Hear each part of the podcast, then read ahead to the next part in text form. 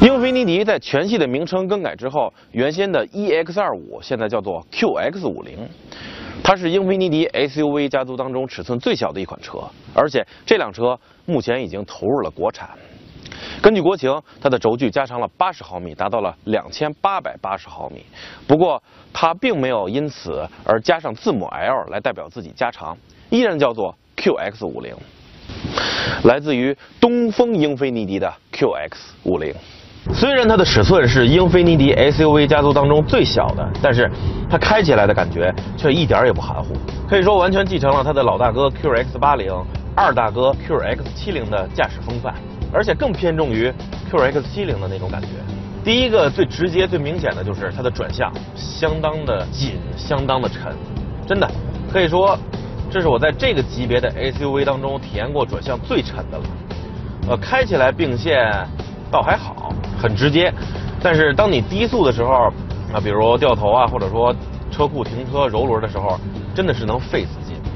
啊，如果一些女性的朋友。没有别的意思啊！如果你喜欢这辆车的外观，对它感兴趣，那么我觉得买它之前最好到店里去试一试，尤其是转向。反正我单手揉轮都特别的费劲。还有就是在 D 档模式下，它的这个油门就好像在底下有个弹簧在顶着你一样啊，也是相当的沉重，而且反应迟缓。这个时候你稍微多踩一些，你看它也不降档，就是在当前的这个档位上慢慢的去加速。而当你稍微多踩了一些，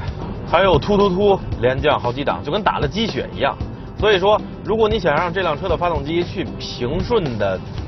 转速升高，真的是需要去拿捏拿捏的。说到动力，这台 VQ25HR 的2.5升 V6 发动机属于日产2.5 V6 里面的高性能版本，最大功率173千瓦，最大扭矩253牛米。即便是放到今天，数据也是相当了得。不过这台发动机并没有使用缸内直喷，这样的动力，当你在日常开的时候，日常加速的时候，可能会感觉不出来什么。但是当你多踩油门去刺激它，或者说切换到 DS 模式，然后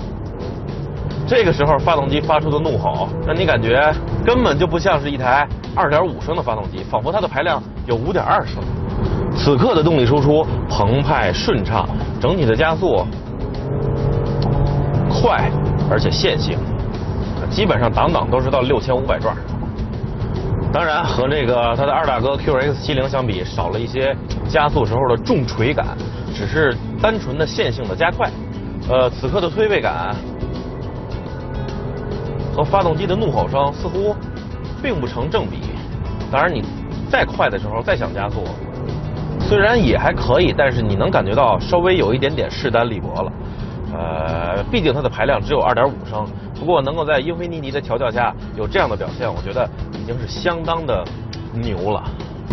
对了，还有它的底盘也是相当的敏感，不光是震动的传递，当你遇到一些坑洼不平路面的时候，它的这个前轮还会对方向盘产生一个反向的回馈，你总会觉得它在时刻拽你的手。即便你的双手已经紧紧握住它的方向盘了，它的车头还是会突然的把这个左右不停的摆动。有的人可能认为这样会影响舒适性，但也许有的人认为，哇，太刺激了。所以从它的动力的感觉、整体的驾驶回馈来看，这辆车依然是定位于驾驶者的一辆中型 SUV。那遗憾的是，它没有配备换挡拨片。我们再看看这个在手动模式下它的换挡速度怎么样？在外形上，QX50 也延续了家族的传统，车身造型夸张个性，依然是修长的车头、短促而圆润的车顶，以及倾斜角度很大的贝壳一样的车尾。如果你喜欢另类独特，那么它的外观应该能满足你的需求。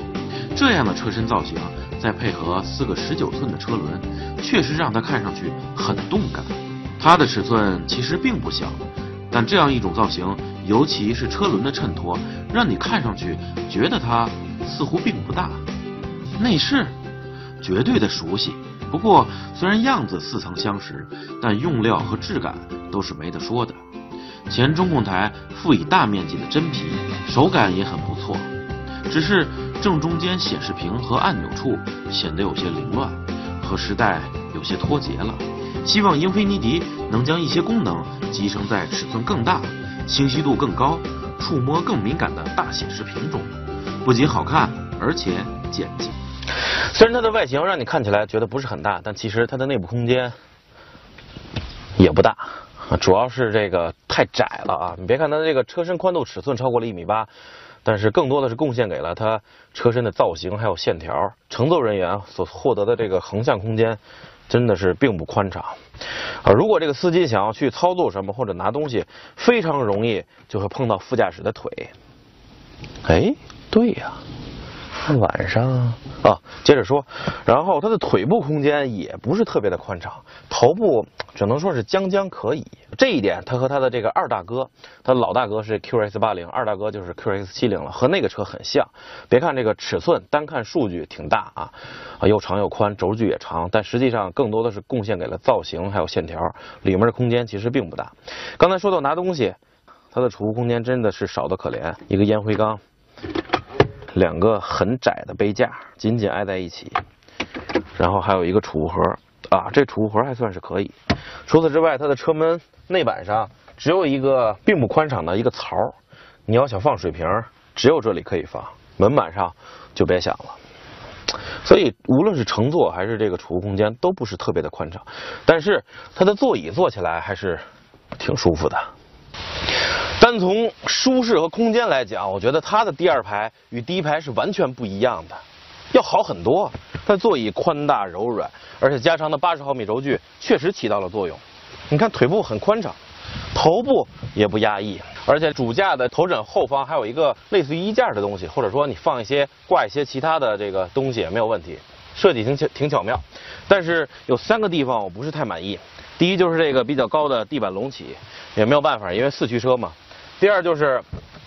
当你上下车的时候，你会发现它的后排座椅下方还是有这个方形的凸起，像这个我们之前试驾的逍客。而第三点，我最不能容忍的就是它的车门板上竟然是完整的一块，根本就没有储物槽，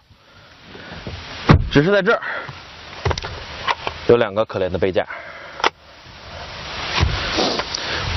不过即便如此，如果你不是太挑剔的话，从舒适长途舒适角度来考虑，这辆车。尽管它适合是驾驶者去开，但是我宁愿还是坐在后排，因为。